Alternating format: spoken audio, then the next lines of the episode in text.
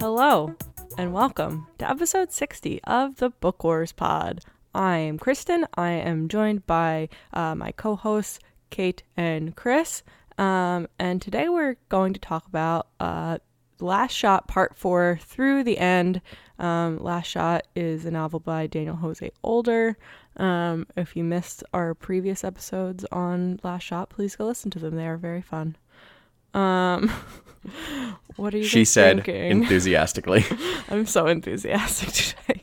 Geeks is, has been very ill for the past like 24 hours. I have been. I'm fine. I needed to do this. I like was talking to my sister and I was like, "Man, I like need to try to go do something this morning." And she was like, "It's 1:30." oh, okay.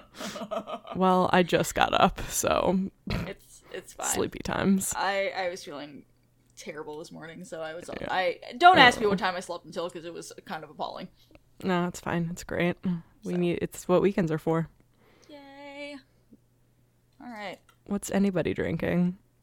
Uh, I'm drinking water because I had a can of Trader Joe's brand LaCroix, but then Keek slept through when we were supposed to be recording this a few days ago.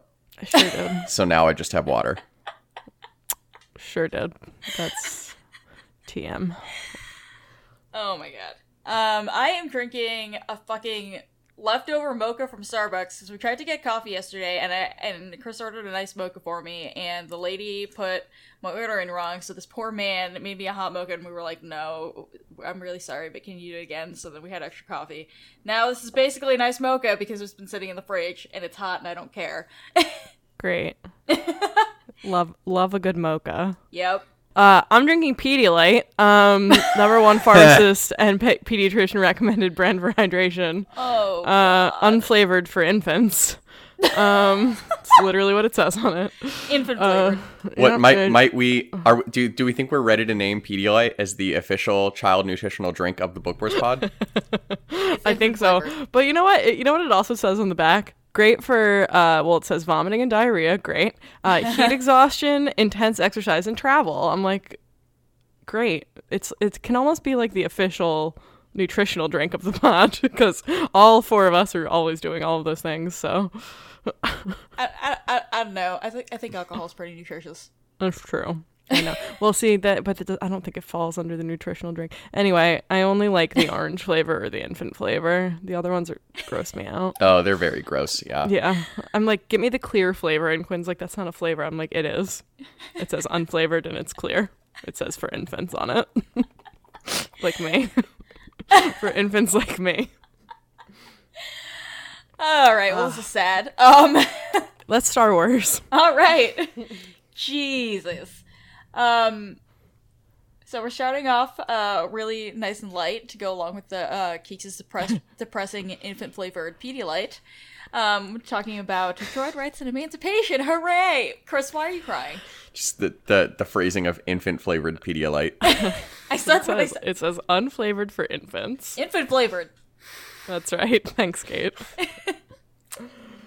Chris, it's what it says. phrasing. It's it's what it says. And if Pedialyte didn't want me to call it infant flavored, they should have fixed it. They shouldn't have called it. I don't know what infant infants taste like, Kate. you know what, how I know how Oh, Jesus. taste like.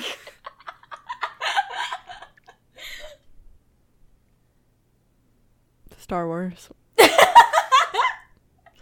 Hey y'all. How many how many dead babies does it take to flavor Pedialyte? One. Depends on how much you blend them up. Oh. Oh, Oh no. that wasn't even that good of a joke, Dad. Dead baby jokes aren't good. That's the point. Some of them are. They're funny. dead baby jokes. Chris loves that one dead wasn't baby. that funny. Dead baby jokes are fantastic. Yeah, Chris they're pretty good. At me. Chris loves dead baby jokes and puns and and dad jokes, and none of this is congruous. But uh, here we are. I know. Wow, we are.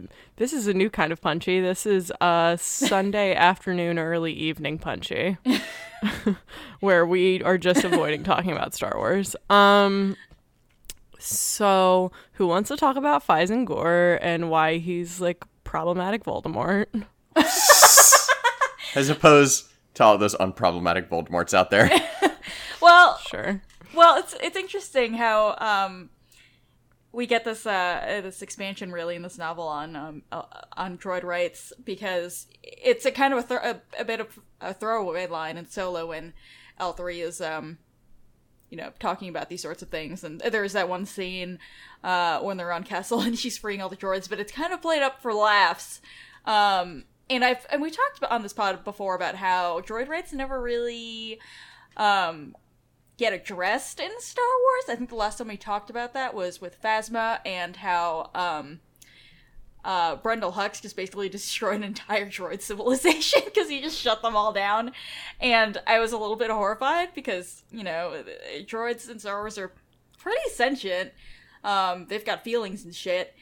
Uh, so I'm kind of glad that this book comes back around to to talking about these things, especially in such an amazing supervillain as Fyzen Gor, the original Star Wars Frankenstein, or whatever the fuck you want to call him.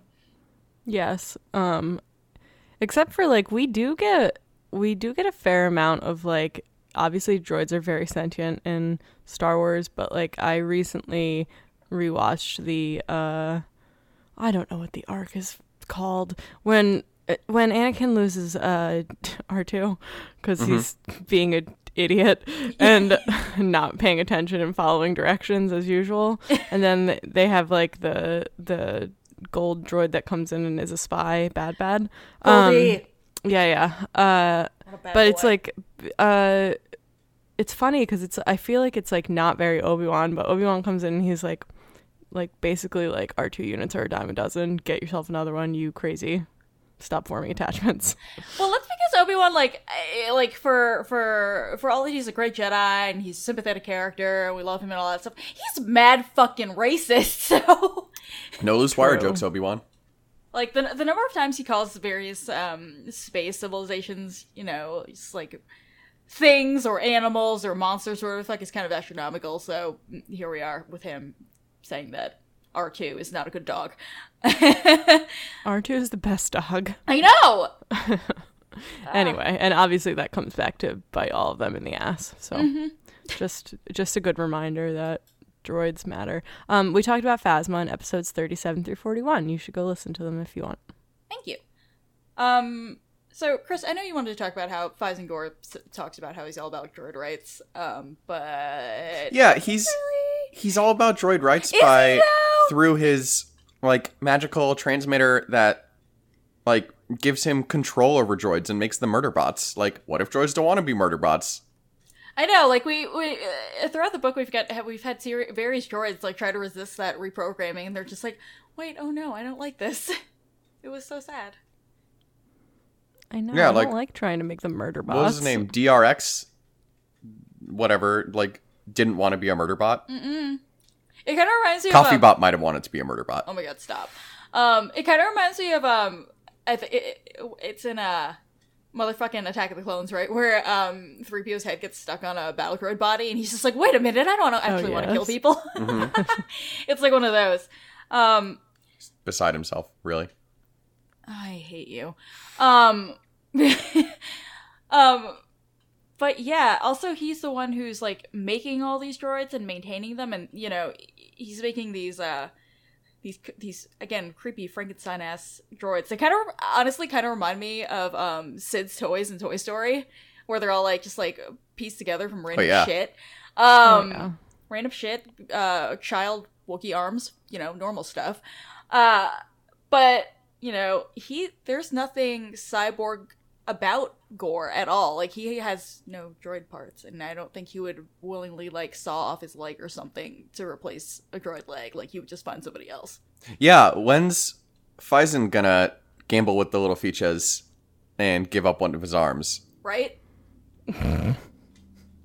he's not going to He's not. spoiler He's not going to.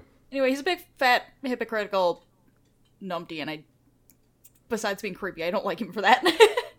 Yeah, He it's just a like s- fucking creep yeah, it's he the interesting thing about him was just how quickly he got creepy. Like I almost like would have liked a little more background on why he loves fucking droids so much. Yeah, I was kind of waiting for like I don't know. Like Chris and I um we're talking about the book off pod. Cue Keith yelling at us.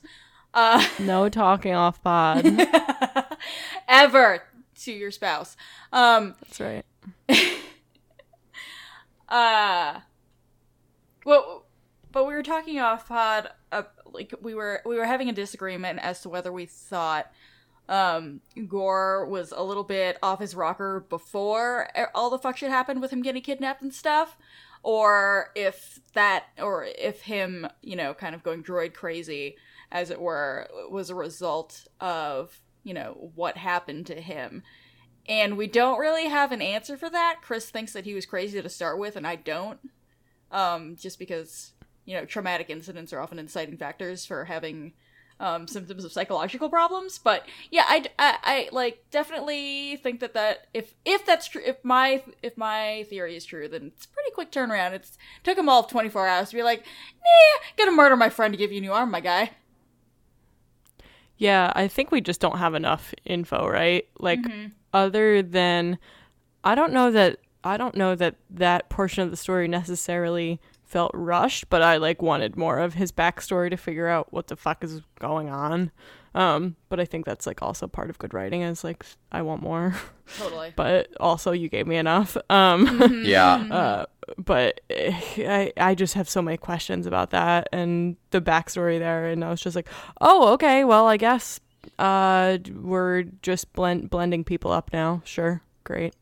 Yeah, and I mean we we're we're so used to getting all this backstory for Star Wars villains, right? Because obviously, like obviously we have Vader. We don't. We have a little bit of Palpatine from the prequels, and presumably we'll get more at some point. Uh, we have Thrawn, obviously a lot. We have Kylo Ren. We don't have Snoke. And even like smaller villains, you know, like Boba Fett has a whole backstory now in the Clone Wars. He does, yeah. And Phasma has a backstory too. Mhm. Like, it's, so it's interesting. I do. I wonder if we're ever gonna get if we're ever gonna see Fyzen Gor again, or if it's just gonna be, you know, he is a minor villain in Star Wars. This was his story, and like he tried to take over the galaxy, he failed. Right. I- I'd love to see him become somebody like Vidian, where like as eventually there are a lot of short stories about him where they kind of fill out his backstory. Yeah, that'd be cool. I would love just a like a kind of a young Fyzen short story because yeah, I feel like short story would have to be the medium, right? Right. Like, did he just like cut up lizards on Utapau, or like when he was a kid, or like what what what went on there? Yeah. How old Also- was he when he was in med school? Sorry for asking. Uh, Probably med school age. yeah. That's what I assume. Whatever that translates for for Pau'ans. Yeah. Yeah. Okay. Wait, so I have one question. No. So like when Aw. Cly is like begging for his life or like trying to like bargain for his life in that last Fyzen interlude, he like says something about like Fyzen was sending money to his parents and then Fyzen just laughs at him, but like what where was Fyzen sending money to? Did did anybody else figure that out? Because I was confused about that. I kind of wondered if he was like socking away money to like be building up his Yeah. cult. That's Like- fair. Like maybe it yeah, was just that's what I assumed. like but maybe like maybe he killed his parents and then just kept using their family account or something. Okay. I'm f- I'm I'm I'm fine with that answer. I just like was a little confused about that. Okay. I don't think it was anything good, Chris. Yeah, probably not. he was he was building up the the slush fund for the crazy monastery. Which was some shit. Yeah. Um speaking of being racist against droids, uh here is Han Solo. Oh god, yeah. Han does not like droids. I mean, like Is obviously, there some backstory there? I'm like, because he really doesn't. He really also hates 3PO a lot. like, yeah. I mean, I feel like it's. shit, I feel like this is like a throwback to how much he hates three PO. Like obviously, like Goldenrod, the Professor. I think he just hates things. Yeah, just Um hates he barely everything, tolerates that's people. it To be fair, yeah. He just hates things. yeah. great point. So but yeah, no. Um And obviously, he's rude to the coffee bot, yes, at the beginning. and he and he's not particularly a fan of their protocol droid either. sure isn't. Um I feel like he hates all protocol droids. He's like, they know too much. Get away from me. Also, like they're the exact opposite of him. Like their their entire point is like be like etiquette etiquette motherfuckers, and he's just here like I don't want to wear shirts. Goodbye. Now I'm sad that Han probably never wanna got to meet shirts. uh, K2. Oh. I'm sad Han never got to meet K2. They would have hated each other so much. that would have been excellent though. That would have been good. That would have been funny.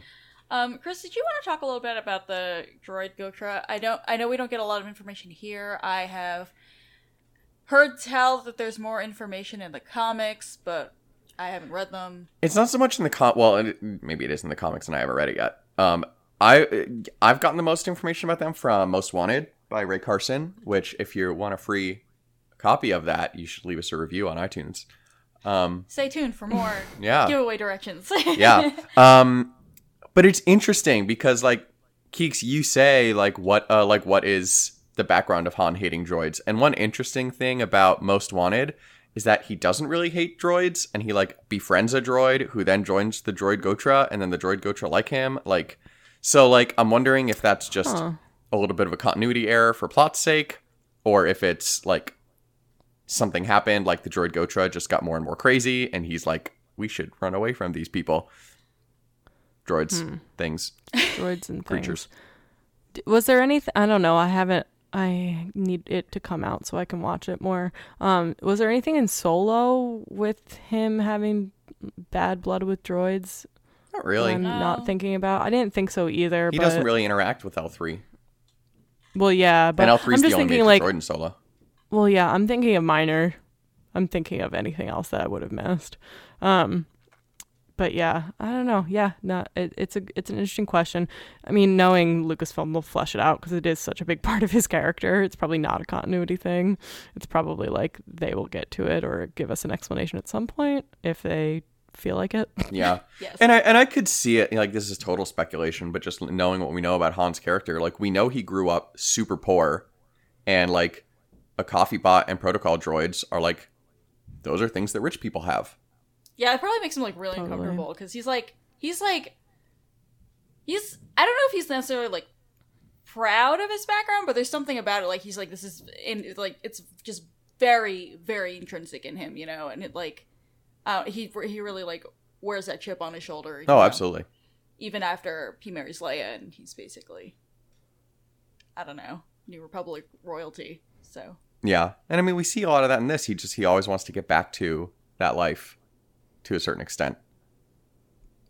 Anyway, so all of all of Han's feelings about droids add up to in addition to Gor being nuts because he's trying to like wipe out tons of life everywhere in the galaxy. He's also nuts because he like wants to empower droids, like whether he really wants to empower droids or if he's crazy or if he knows that droids are just a means to an end of his own power, like it like it is very set up for Han to just look at someone like Fyzen and be like, "What? What? just what?" yeah, he's just, like especially sarcastic. He's just so not about it. It's kind of amazing.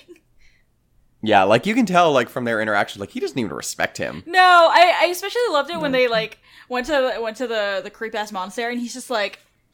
Like I don't even care if I'm about to die right now. This is like the most undignified like way to die ever because this is the stupidest. I don't know. Like plan for destroying the galaxy he has seen yet, and he has seen several. Yeah, I know, right? like he's like, "I blew up two Death Stars for this." Oh yeah, yeah. yeah. Yeah. Wait, so to go back to Fyzen for a bit, do you guys think that he's sincere and just crazy, or is he not sincere and like wants to be in power and is using droids as the means for that? I think. I don't know. I don't know either. I think there's a part of him that, like, due to what happened to him and the nature of life on Utapau, he wants control, but I think he wants control to, like, feel safe, and droids are an easy way for him to do that because you can reprogram them to do and or be anything you want. hmm Yeah. What do you think, Yeah. Keeks? I don't I don't know. I I think I need more of I mean not that it would necessarily help that much cuz we're getting him now, but I'm like I want to know what his motivations and stuff are um and whether or not he's just like completely not a sane person. Yeah, I think I think he wants to think that he's completely sincere, but he actually just wants power. But he's also so fucking bonkers that he really does mm-hmm. think he's sincere. You know what I mean? It's mm-hmm. one of those. Yeah. Interesting. Yeah, I don't know, because for me, like, I feel like he's just like mad nutso. Like, I feel like Wow, that's Well- a clinical term. Yep, Mad, mad- nuts. nutso, wicked nutso for our northeastern friends. Jesus. Uh, um, but like, cause you see like the interlude. I don't know. It's the third interlude with him, where he like is sending the droids after what turns out to be Wandering Star, and he like has his droid army, and he's like seems like legitimately sad that like four of his droids got turned to pieces, like uh, torn to pieces. yeah.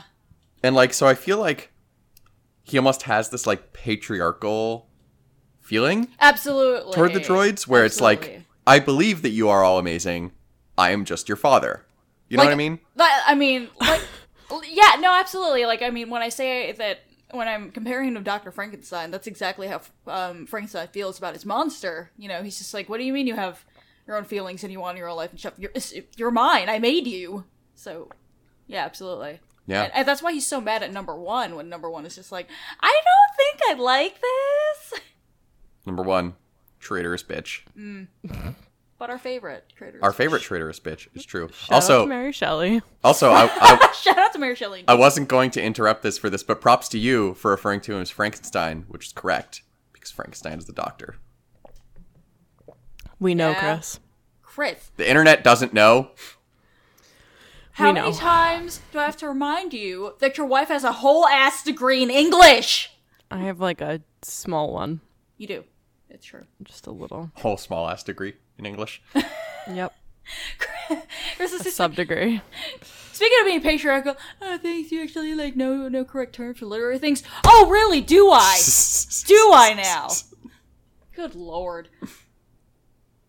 Yeah, fuck you. Anyway, we're talking about L three now. speaking of speaking of women who are awesome, um, right Yes. So again, uh, we we we have to end this this uh, conversation about droid rights on L three, obviously, because she is she, she is droid rights. Um, but you know, she sees right through Gor's plan. Obviously, she's just like, "You're this isn't this doesn't make sense if you're controlling droids to free them. Like, for like this is not." This is like some sh- some like 1984 shit that you're trying to pull, where it's just like you, freedom comes because you have no choice or something like that. yeah Um. ooh that's i really want to read the solo novelization Yeah. when this is that out, Chris? It's out in uh, two weeks, one week, the first half of September. It drops Cool. when the, the Blu-ray is, right? I think it drops like right before the Blu-ray, and the, I'm I, I think it. I want to say it drops next week, like the first week of September, and then the Blu-ray drops the second week, if I'm remembering right. But for those who, uh, when you're listening, the a an excerpt of the solo novelization came out on StarWars.com this week of the moment when L3 is being joined with the Falcons uh, intelligence, and that is an interesting question. What is freedom? What is freedom of choice? It's true. Um, we're gonna read solo on the pod for a bonus eventually, so you know, just just Yep. keep listening and we'll figure it out. Yeah. When that's Eventually, we'll figure out when we're doing this. Yes, it's going to be released on September 4th. Oh, there you go. So next Tuesday. when this drops. Sure. This drops this Tuesday, doesn't it? I can't do math. When the wrap up Yep, drops. sure does. I don't know what time It's it going is. to drop when the wrap up drops, which is very nice. It's going to drop a week from today as you're listening to this. Yep. Yay. Assuming we edit this in time. Yes. Um, we will. Uh, but one of the key aspects of L3's character, of course, is not only she for droid rights, she she like when I when I kind of when I when I when I said just now that like she kind of is droid rights, like I'm not kidding because she is self she really one of the most self determining droids we've ever seen in Star Wars. Oh, yeah. because she you know one of the key points of her her character and her biography are that she made herself.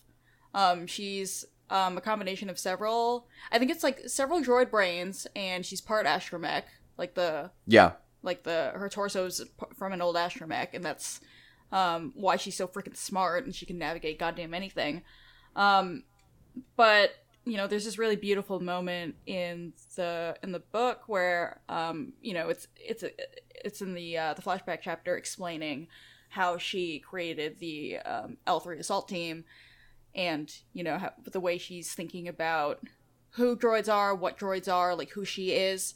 Um, and first of all, I really love that chapter because um, just getting inside her head, I don't know that we've been inside the mind of a droid quite like her anywhere in Star Wars. Mhm. First of all, so like just to see her, um, half of her like not listening to Lando, and then half of her just like processing things like like seven times faster than the human brain can even go, like was fascinating.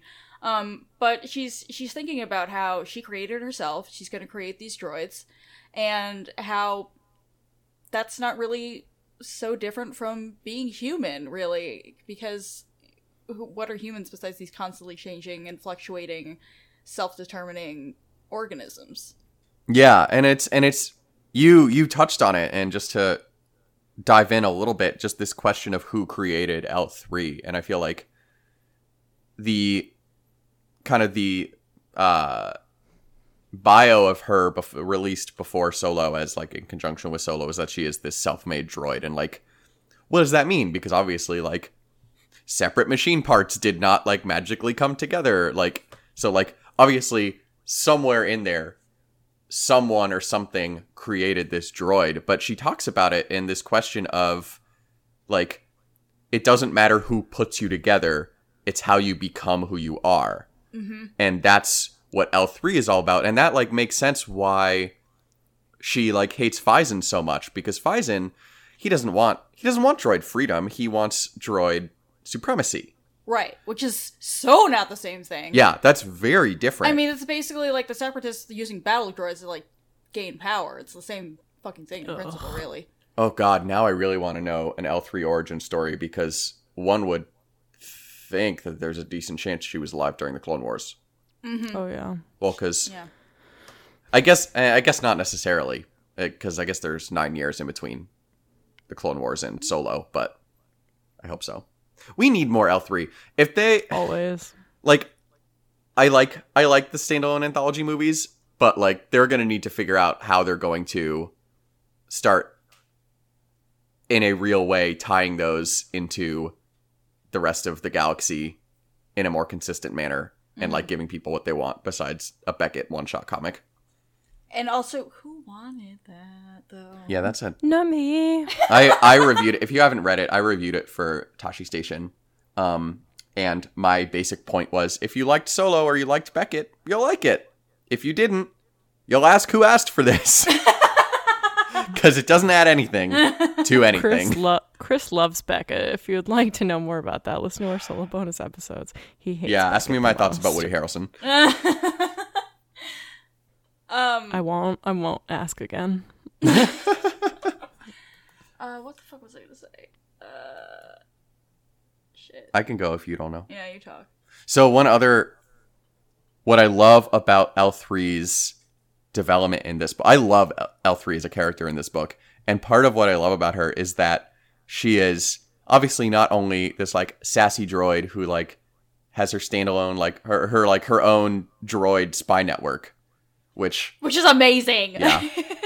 we we gotta we gotta find a. A timeline where she and 3PO meet because 3PO becomes the spy master for the resistance, obviously. That's right. L3's dish is full of secrets. Anyway, go on. Yep, so true. That's why her dish is so big. Um, but she takes she takes this mantra of, you know, the self the self made droid to play on the, uh, not stereotype, trope to play on the trope. Um, words are hard. Um, Words are hard. Hey, Kate, did you know that Frankenstein is actually Dr. All right, fucking right, Frankenstein? you know right. what? Eat my ass, Chris. Um, but she takes it a step further and actually creates self-perpetuating droids. Uh, you know, as perverse as 3PO would have thought it was. How perverse. Um, Um, sorry. But and it's and it just like it is, I guess to L three kind of the final evolution of what, like so you have Fyzen's vision for the future and you have L 3s vision for the future, and L 3s vision for the future defeated Fyzen's. hmm Hmm. Totally. Which is super fucking cool. If you Oh, think yeah. About it. Um, uh, the thing that, uh, one thing that I wanted to mention, um, Chris, I know you haven't seen it because you're a bad person, but Kristen, have you seen The Iron Giant? No, I've never seen anything. Oh my god, you people kill me. Anyway, um, The Iron Sorry. Giant is this uh, um animated movie from Brad Bird. Like I think it was released back in the '90s, but it's basically like a modern animation classic, and it's on Netflix, so y'all have no fucking excuse, Okay, cool. including the both of you. Um, but basically, it, it does. It's um, the premise is that there's this um boy who lives in a very rural area area during the Cold War, and a um crazy giant Russian robot just like crash lands uh near his house because it's you know Russia's trying to send this giant like murder bot uh to I don't know fuck up the U.S. or whatever the fuck. Um, but when it crash lands, it loses its memory, and so it's kind of learning all over again, like who am I and what am I, and you know what am I doing here and what's my purpose ultimately. Um, and this kid is basically teaching this huge fucking robot how to be human, and which comes into play um, very importantly in the climax. You know where he has to he kind of has to make this choice as to um, what is his programming you know who does he want to be? Um, but one of the key another one of the key um, features of this huge fucking robot is that he's self-repairing um, he's got this like homing beacon on his head where um, you know if he loses a part it'll, it'll come back to him and things like that. And it's just like it just reminds me so so much of L3 and these like constant questions we have. And the, and they're more important even now that we're developing AI and so many things are becoming um automated. And we have like you know we make jokes all the time about like Siri and and Alexa and all those sort of um, voice assistants. But these are these are real moral and ethical questions that we're going to have to grapple with. And I kind of hope we grapple with them a little bit better than they do in the galaxy far far away where they're ha- having like fucking droid fights like dog fights and things like that you know it's just uh, it- like again l3 is kind of treated as a little bit of a punchline i feel like in solo like the movie but the points he's bringing up are just really really relevant right now and kind of in a kind of a scary way You know what I really want? what You know how we always get these rumors that Benicio del Toro is in talks for a Star Wars movie? Do the Or not, movie sorry. Um, uh, Guillermo del Toro. Yes. I every time, man. Um, uh, insert joke about you being white uh, yeah, no, yeah, it's it, yeah. Um, but we always get these rumors that Guillermo del Toro is in talks to direct a Star Wars movie, and nothing has ever come of any of these. Like, there's there's no reason to think that they're true at all. But can you imagine Guillermo del Toro doing a movie centered around droids, that'd be fucking baller just like the droid, amazing. like underside of the universe? That'd be so cool. I'd be down. It'd be great. And he would probably do a better uh, job than that fucking droid arc in Clone Wars that everyone fucking hates. Yo, Sure do. You know what I Everyone's learned, complaining though? about that on Twitter right now. not everybody hates that arc though. Who doesn't hate that People arc? love some people love that arc. Okay, may God bless and keep all of you people. I know, right? Seriously. I I'm I am not a fan personally. Peop some people do love that. Like cuz I remember um can people? Can you explain what the droid are? yeah, so this is Oh, the arc thanks. with um uh Colonel Meebur Gascon who is the tiny little um I want to say he's he kind of strikes me as uh one of the little guys like the Parappa cartel. Yeah, that's exactly how I pictured him. Yeah, that's how so that's or at least that's I pictured them like him. yeah. Um, but he's a little dude, and he goes on a undercover mission with f- three astromechs and a like repair bot. It's Yeah. like some some four or five droids, D Squad. D squad, and they crash land on this like empty planet. Eventually, find a civilization, um, and end up saving the day and saving like the this big Republic military conference. Right, but it's like this four or five episode arc with just um this this loudmouth guy and these droids and the r- fucking repair bot who's fucking um make number I can't remember right now. Yeah, It's just this kind of like mouthy, sassy, idiotic, like you know everything that I hate in the world basically Yeah. is this droid. But um, so when clone like in the past few months as clone wars has been you know obviously uh, clone wars saved was announced and uh star wars.com is doing a rewatch uh in order. And like so they did an article about like poet like asking star wars.com writers what is your favorite arc? And like three of them said the that droid arc was their favorite. This is a small sample size and unscientific. yeah. It was very it was very like film twitter reasons it was very because like because it's like different and like has a message and things which like i'm not well i shit on film twitter as an entity. I'm not shitting on those reasons for liking it because like i like i feel like there's definitely a lot of room to do stuff like that in star wars that hasn't really been explored um, but that was a lot of their reasoning. Yeah, I mean that's kind of like how a lot of uh, film film Twitter loves the Zillo Beast arc because of its references to Godzilla, but um, I'm one of those people who didn't actually grow up with Godzilla, so I don't give a flying fuck, and so I hate them. I think the guy that you hate isn't he? Uh, whack. W A C four seven. yes, thank you. Yeah, I looked it up for you. Whack is in fact whack. Um, Yeah. Yeah. um, but yeah, well, right now I'm just angry inside about that fucking droid arc that went on for so fucking long. Oh, so long Uh, but getting back to things that make me feel things other than angry, uh, I just wanted a, a sidebar here since we're talking about droid rights and we're talking about L3. This book gave me so many L3 feels, like holy fuck. I know. I almost cried at that moment where um, two of the um, L3 assault team save Lando from uh, the exploding phalanx, and you know he's just like he like he like kind of gets knocked out by explosion for a hot second, and then he wakes up and he's just like, "Am I in heaven? Is L3 angels? Like what is happening to me? like like oh no, I haven't seen you in so long," and I was just like, "Oh my god, stop it!" it was really sad. Like Yeah, I I kind of want to talk more next episode about L3 and Lando's relationship and like looking at Solo and this in combination, but there's it's interesting. why aren't we talking about that now? It's on the outline. Oh, I mean, we can continue. Well, I think there's both like things No. in the next outline too. Okay, okay, we can talk about it now. um, but yeah, it's interesting because we do get a lot of. Well, we do get more L three and Lando relationship in this book, and obviously we got it in Solo. But like, I feel like one of the one one uh, criticism I saw of kind of the story of this book is like why would Lando have gone into droid making after the war? Because, like, if he was, you know, so devoted to L3, and obviously L3 is not a fan of creating service droids or of, of having droids exist purely for servitude, which is now Lando's profession, like, there's a little bit of a conflict in there. And so, like, I think one interesting thing in this book and one kind of question that I want to talk about is like how how much of an impact on Lando do we think L3 had? I mean, I think he. You know, we're, we're always jo- uh, we're always joking. The fandom is always joking that like R2 is like the dog. You know, he's like he is a good dog.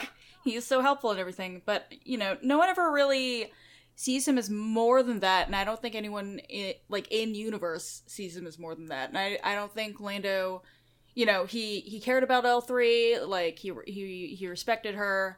Um, you know, he he cared about the like you know he was sympathetic to um her her causes and things like that but he was i think in like when you when you are taught inherently that you know a droid is a droid a droid is a droid you know i don't think i don't, I don't think that you know respecting l3 as a thi- like a being um is incompatible with him respecting her as a thing Yeah. Hmm. you know so It's an interesting distinction, Kate. Yeah. Like and and you know, we see it in other droids as well, you know, we've got Chopper of course on Star Wars Rebels and um while he's like helpful and he's like an integral part of the team and stuff, like you still have you still have Hera like threatening him and things like, well, uh, if you don't fucking, you know, stop bugging me, I'm going to pull your battery out. Like that's kind of horrifying, right? Like it's like I'm just going to like I will turn you off sort of thing. Or even like you know, I think other parallels. Chris and I just like binge watched uh, the first season of The Good Place because that's all it's on Netflix. so good. it is so good, So good. but also, you know, there's, uh, you know, there's an actress who's playing Janet who's technically a robot, and uh, you know they. They pretty much everybody treats her like a robot. You know, they just, here's the kill switch. Like, how do I turn you off? Like, you know, like all this other stuff. Like, I th- I don't know. This, this it's not thinking that's, um, you know, this is not this. I don't think this is a new way of thinking about um, artificial intelligence. I think I think this is a distinction that exists in pretty much all of science fiction. Yeah. Put D'Arcy Carden in Yeah. Star Wars, you cowards. Um, it. I think the thing that's a little bit different, maybe, about Janet is like she is continually telling people, "Yes, I am a database." that's it. It's Do true. you know what I mean? Yeah, that's Like tr- she's self-aware in like a weird, in like a different way. sure. Yeah, in a really interesting way. Like obviously L three knows that she's a droid, right? Yeah. But like she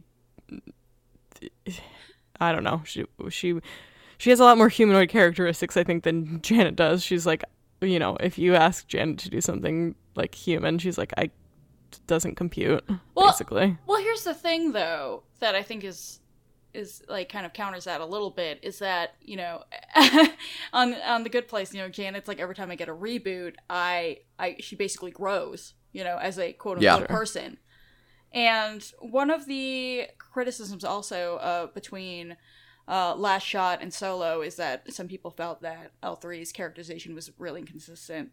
Um, you know, we have her here, like basically saving the galaxy, and she doesn't get any of Lando's jokes and all that other stuff. And then you get Solo, and she's like, you know, making lewd comments and all this other stuff. And I and and people think it doesn't match up, but I think that's kind of that that sort of example of L three growing and becoming more quote unquote human is that she understands these jokes now, sort of thing.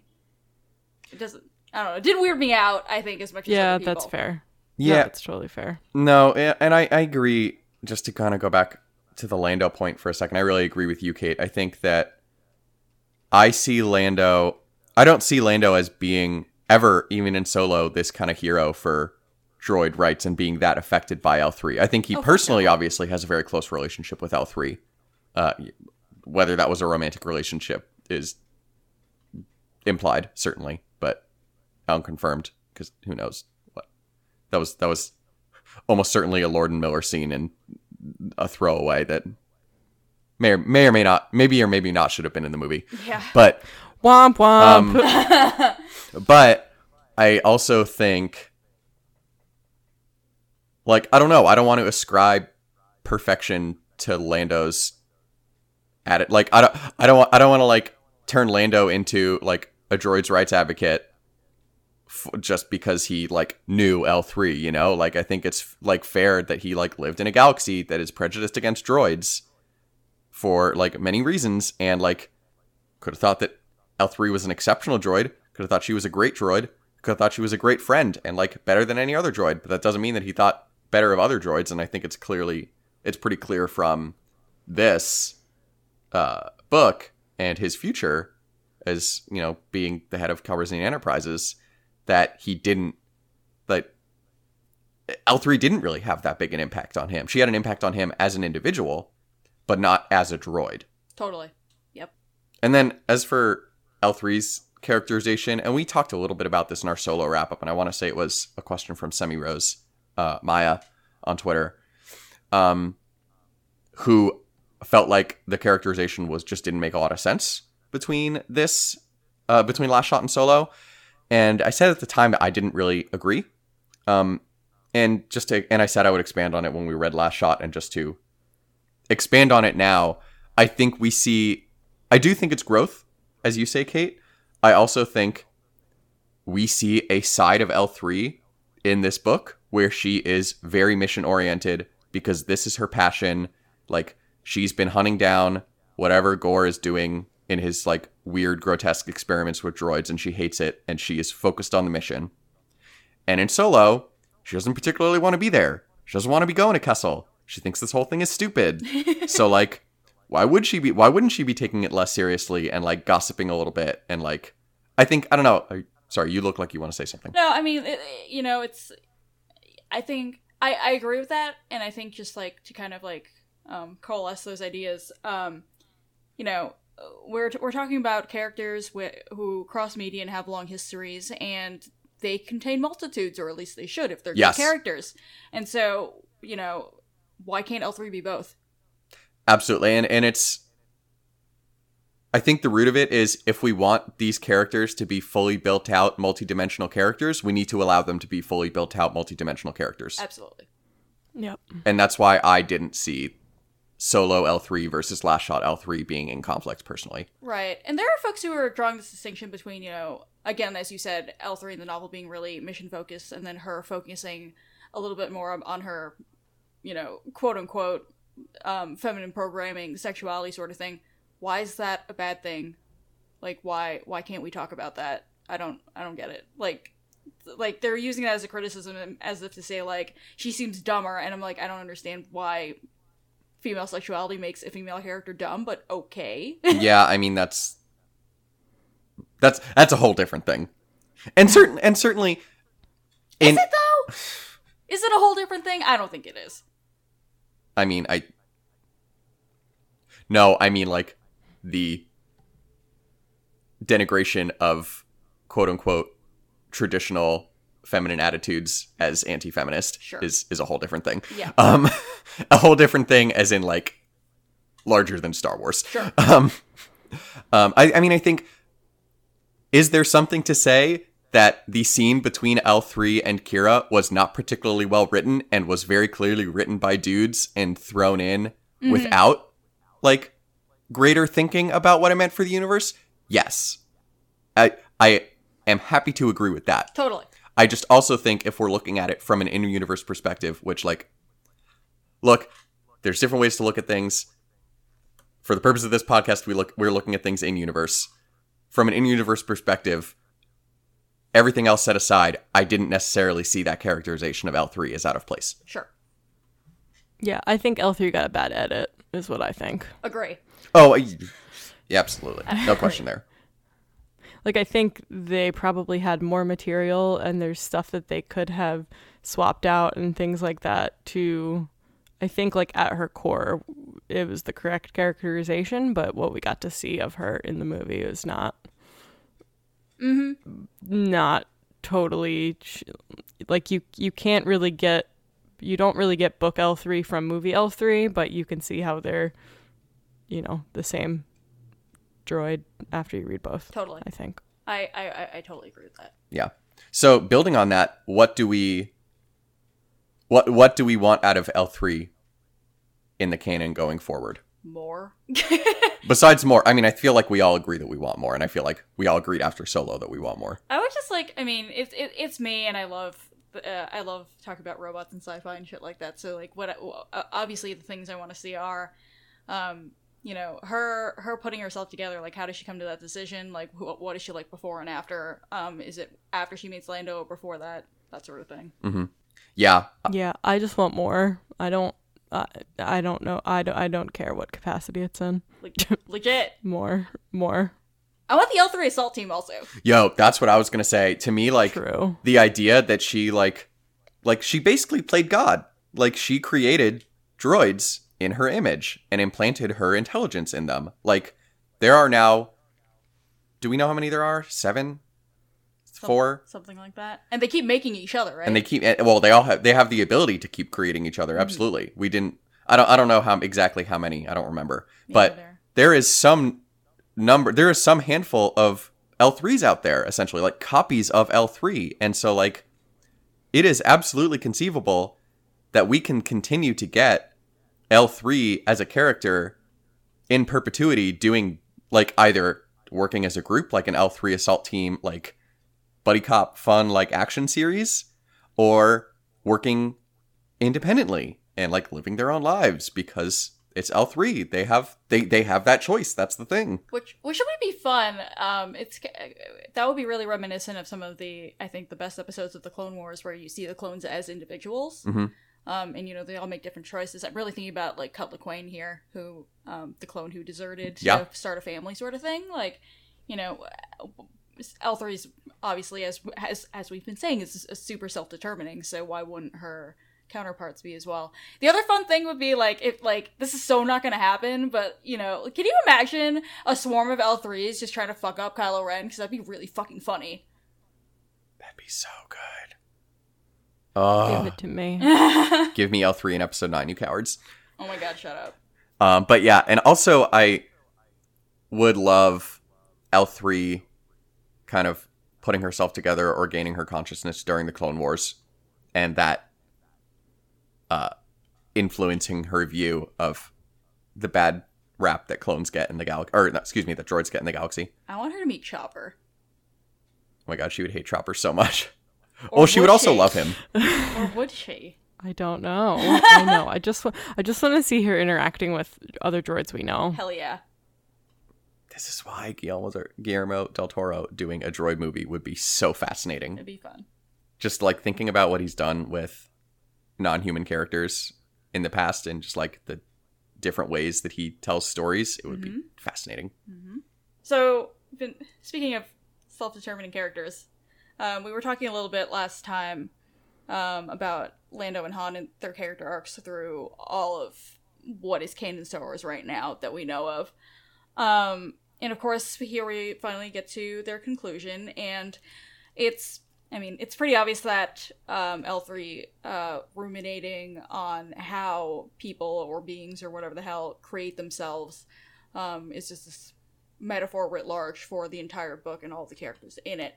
Um, and we really see that at the end with um, Han and Lando just trying to decide, you know, what they're doing with their futures, um, figuring out who who they're going to be and how. Um, so just you know, there's there's not a whole lot to add to that, but just like really quickly to talk about where where they wind up, how they manage to reconcile all the parts of who they are.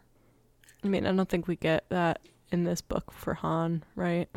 oh i kind of do Do you? yeah i disagree with that a little bit because for me i feel like this is kind of a foundational are you rolling your eyes or are you tired Oh, I'm just sitting. oh okay Jesus.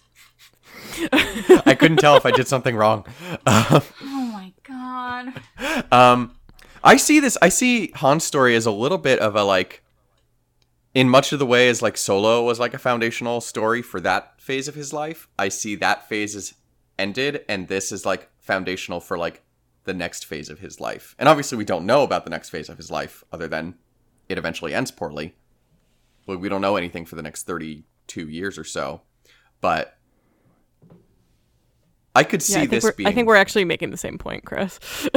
Okay. I meant like I I meant like I we don't get to see how he goes from where he is at the end of this book to where we know he ends up. Oh, I see. I see. Okay. yeah. Sure. so yes, we're agreement. Well, I feel like this is more of a character development for him as opposed to when he decides to fuck off after um, Ben turns evil. I think I think that's that second uh, thing is more of a trauma reaction as opposed to a character outgrowth. Yeah. Like to me, I. I see more of like actual characterization of Han in Bloodline, where we see him and Leia having this really str- this relationship that is really strong because they can be apart or together. Right, like this is the basis for them figuring out how their marriage is going to work. And then from there, you know, we get to the point Bloodline was just like they've been doing this for, you know, 30 odd years and like this is how their marriage works. Like Yeah. they got there. Yay. Yeah, and it's like to me, and and maybe this is just kind of me reading myself into it because this is very much a theme that I've been working on in therapy lately. But like hmm. getting to the point in your life where you are able to meet your obligations but also fulfill your own needs, and I feel like Adulthood. yeah. And like I feel like this book is about figuring out like we know what his obligations are. His obligations are Leia and Ben. But his ability to get away from them enough to keep coming back to them is his way of fulfilling his own needs and then like racing obviously becomes the outlet for that. Absolutely. Um so that's why I just I I see this as a little bit more of a, you know, foundational is too strong a word, but like a, a jumping off point for the next phase of Han's life. but Chris, don't you think that like not thinking about your kids 24/7 makes Han a bad dad? Like it's super abusive actually, and that's why Kylo's evil.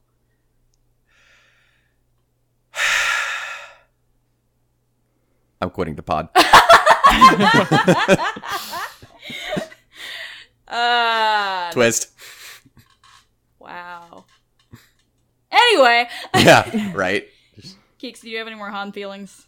No, I think Chris actually summed them up very well. Um, yeah, it was more just like we don't we I want to know more about what happens to him that between here and when he gets stabbed real hard. Thank you. That's I mean, it, it's just me. I, it's not top of my list for backstories I need, but uh, I do kind of want to know what the fuck happens. no, I, I no, no, no. That's fine. I just got stuck on this get stabbed real hard bit for for for, for Yeah. a bit, but you know, Sorry. th- thanks for that. you know what I want? what? I just thought of it, but now I really want it. what? I want a just really fun, campy series of books about Han setting up races across the galaxy. And like Han is like a tangential character, but not the main character, because obviously then it's boring because you end up knowing what happens. Wait, can we have like a like a Star Wars sports movie about Han, basically? Or not even a movie. Yo, that would be that would be a fun video game. Ooh, Star Wars Racer. I would do that. not Star Wars. Pod Racing on PlayStation. Oh my god, fuck you. I would actually love that a lot. That'd be so fun. I know, like the challenge, like the the challenges in it, like kind of just like they they suggest themselves, really. so And you could actually do a bit of story in there. I want to be Greer. Rare. Anyway, that was that was a tangent, but I just thought of that, and I just I like I want it to be fun and campy, and like someone like a Chuck Wendig or like even potentially Daniel José Older. Although I think he Give it to me. his range is just so wide that he may not be the best choice for this particular thing. But just just like fun and campy like that. Chuck, we're talking to you. Make it happen, Chuck. Um, so moving on to Lando, um, I really like the end he comes to, where you know he's talking to Kasha and they're trying to figure out what they're doing with themselves, and Lando says, you know, basically what we've been saying this whole time, like, why can't I be both? You know, why can't why can't I contain multitudes too? yup. um, which I think is brilliant. Uh, and we're going to talk a little bit more about uh, representation, especially in terms of Lando in such next episode. But I think it's for so many reasons. It's so important to have him, you know, have this moment of self determination um, where he marries all these sides of himself and becomes a super fully fleshed character. Um, and you know has this whole future full of opportunities because he's all of these things. Absolutely. I I loved where Lando ends up in this. And I loved that it's so different from Han. Absolutely. because he's not settling down. I mean, he is settling down in the sense that he is, you know, committing to Kasha as a partner, and we know that he like likes being settled down on Cloud City, etc. But like, he is not committing to being a perfect husband and like being a family man. He is saying, "This is who I am. I want to meet you."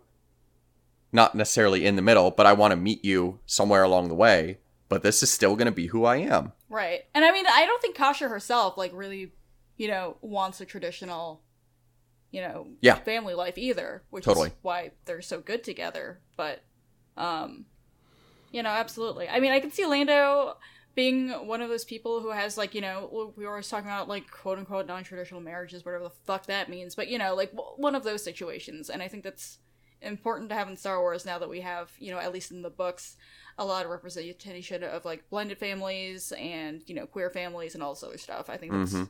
super significant. Yes. um, and I think we're going to talk more about it in the wrap, but I think uh, José Older di- what DJO, can we just call him DJO? Is that okay? Yeah, I do that. Um, DJ, I think DJO just does an amazing job of writing this, so it feels very genuine and real and authentic, Mhm. and not like fucking square peg round hole. I don't know anything Absolutely. about these people, and I'm trying to write them. Yeah, yeah, yeah, totally. Like he doesn't try to like stick Lando in like this this box of uh, I'm going to be you know this dashing hero and whatever the fuck and just you know just go live in my castle with Kasha who I rescued etc or whatever the fuck because like what the hell would that be that would just be really fucked up and weird um But fuck, what was I gonna say? I think we're going to talk more about it though, Yeah. because rep. Yes.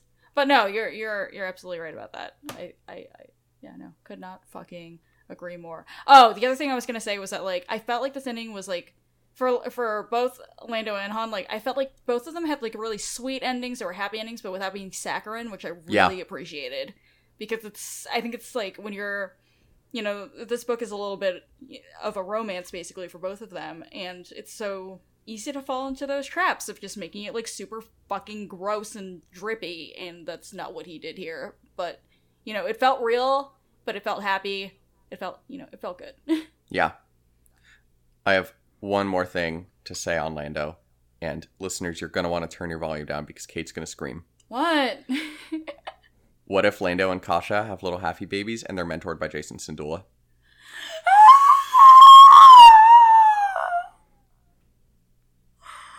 Oh my god, I want it so bad. I've been talking to Chris like ever since we finished this book. I've just been like, you know, we know Lando's gonna be a nine, and I'm like, what if, what if we just have like Kasha hanging out in the background, helping out with the rebellion, and their little happy kids running around looking however they do, because you know apparently, Or they could join the rebellion with Lando. Yes. They'd be 25 ish yeah, in the new, new trilogy. I bet they'd be great pilots. Be about Billie Lourd aged. I bet. About, uh, excuse me, Lieutenant Connix aged.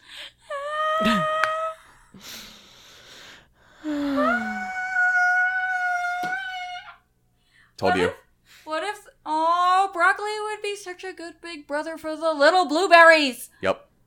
Hera and Kasha oh. would get along so well. Oh my god, so well.